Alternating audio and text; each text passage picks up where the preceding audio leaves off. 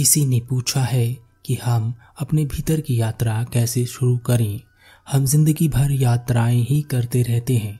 कभी हम किसी के दिल की यात्रा करते हैं, किसी के रिश्ते की यात्रा करते हैं, किसी की ओर यात्रा करते हैं, या एक स्थान से दूसरे स्थान जाने के लिए यात्रा करते हैं। एक यात्रा हम जन्म से मृत्यु की ओर भी करते हैं। वास्तव में तो समय का गुजरना एक प्रकार की यात्रा ही है।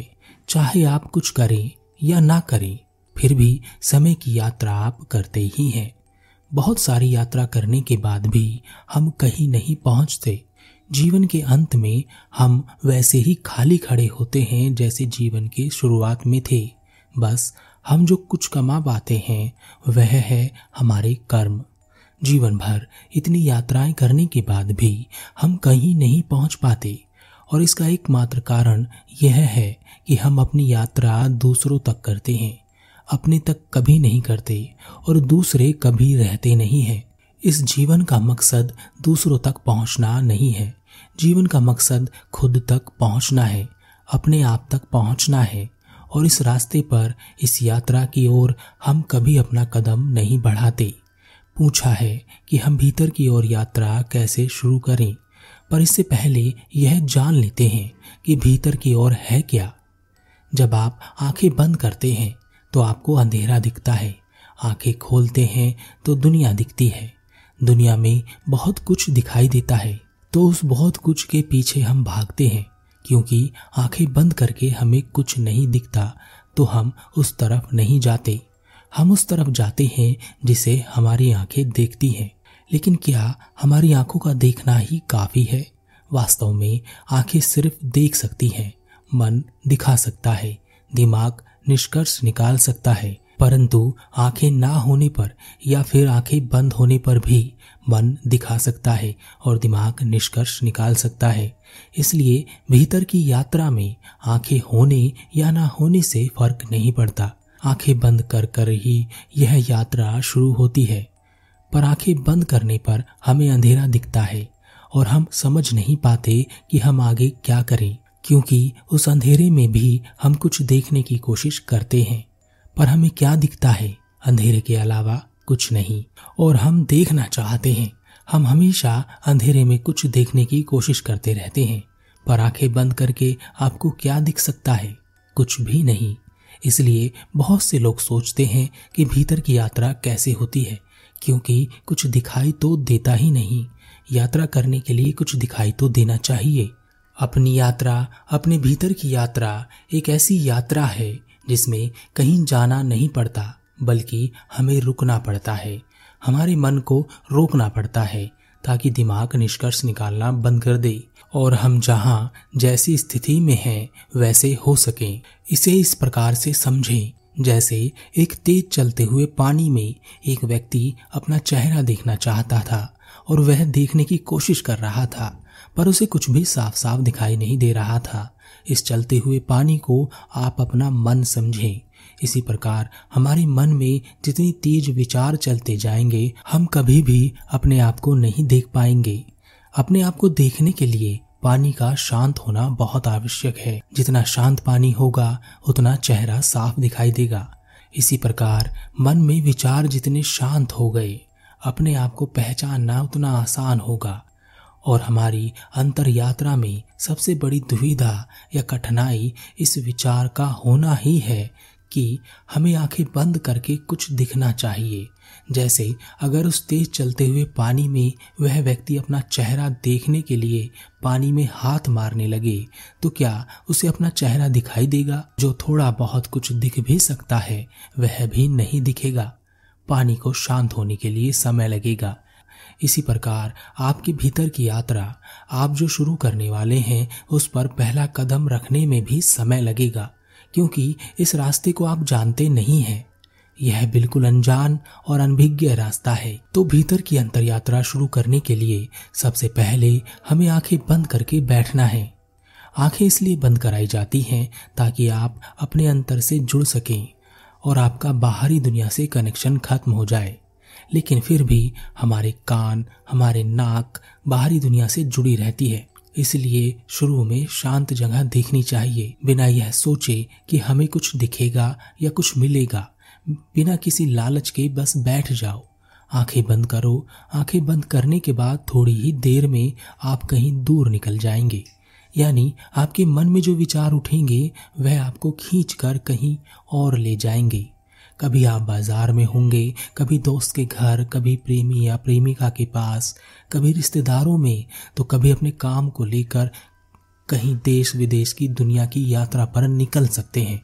और अगर ऐसा हो रहा है तो यह बहुत अच्छा है, परंतु यह तभी अच्छा है जब आप कम से कम इतने जागृत हों कि कुछ देर बाद ही सही आप कम से कम एक बार वापस जरूर आएं, यानी आपको यह पता चले कि मैं ध्यान कर रहा था और विचारों में बह गया। यहाँ से ही आपकी अंतर की यात्रा शुरू होती है। आंखें खुली होने पर मन में इतने विचार उत्पन्न नहीं होते जितने कि आंखें बंद करने पर होते हैं। आंखें बंद करते ही विचारों का एक तूफान आपको घेर लेता है, लेकिन वास्तव में तो यह विचारों का तूफान मन के भीतर चलता ही रहता है, परंतु हम आंखें खोलकर बाहर की दुनिया में बहुत व्यस्त रहते हैं, इसलिए यह तूफान हमें कभी दिखाई नहीं देता। परंतु जैसे ही हम आंखें बंद करते हैं और दुनिया से अपना कनेक्शन समाप्त करते हैं, वैसे ही यह विचारों का तूफान हमें दिखाई देने लगता है और बार बार यह हमें बहाकर अपने साथ ले जाता है। बह जाने में कोई बुराई नहीं है, परंतु वापस आना जरूरी है। धीरे धीरे जैसे जैसे समय गुजरेगा आपका विचारों के साथ बह जाना कम हो जाएगा या बंद हो जाएगा, और तब आप अपने विचारों को स्पष्ट रूप से देख सकेंगे और हम अपने आप को जानने की यात्रा पर आगे बढ़ जाएंगे, क्योंकि हमारा पूरा व्यक्तित्व हमारे विचारों से ही निर्मित हो रहा है।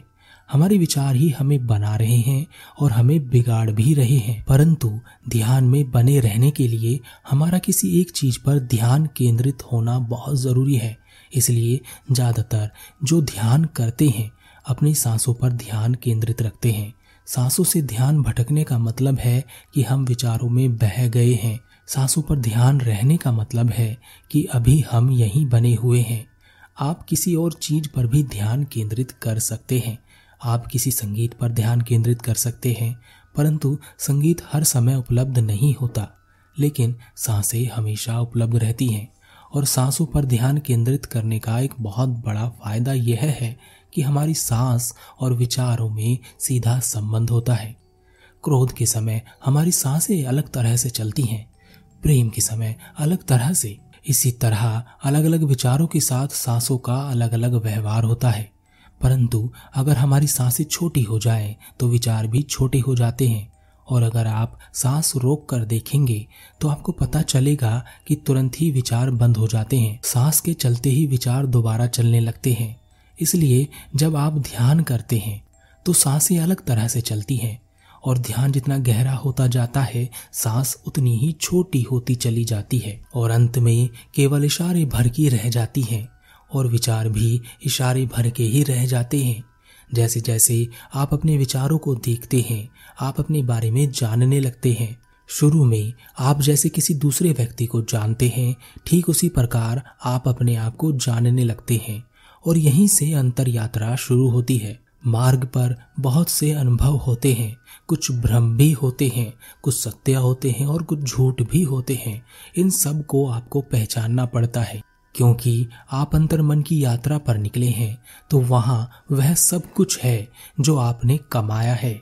अच्छा, बुरा, बहुत बुरा, बहुत अच्छा, ऐसी चीज़ें जो आपकी कमजोरियाँ हैं, ऐसी चीज़ें जो आपकी ताकत हैं, ऐसी चीज़ें जिससे आप डरते हैं और ऐसी चीज़ें जो आपकी शक्ति बनती हैं, सब कुछ आपको वहाँ मिलता है। परंतु जैसे जैसे आप इन सब चीज़ों का सामना करते हुए आगे बढ़ेंगे आप अधिक से अधिक शांत होते चले जाएंगे।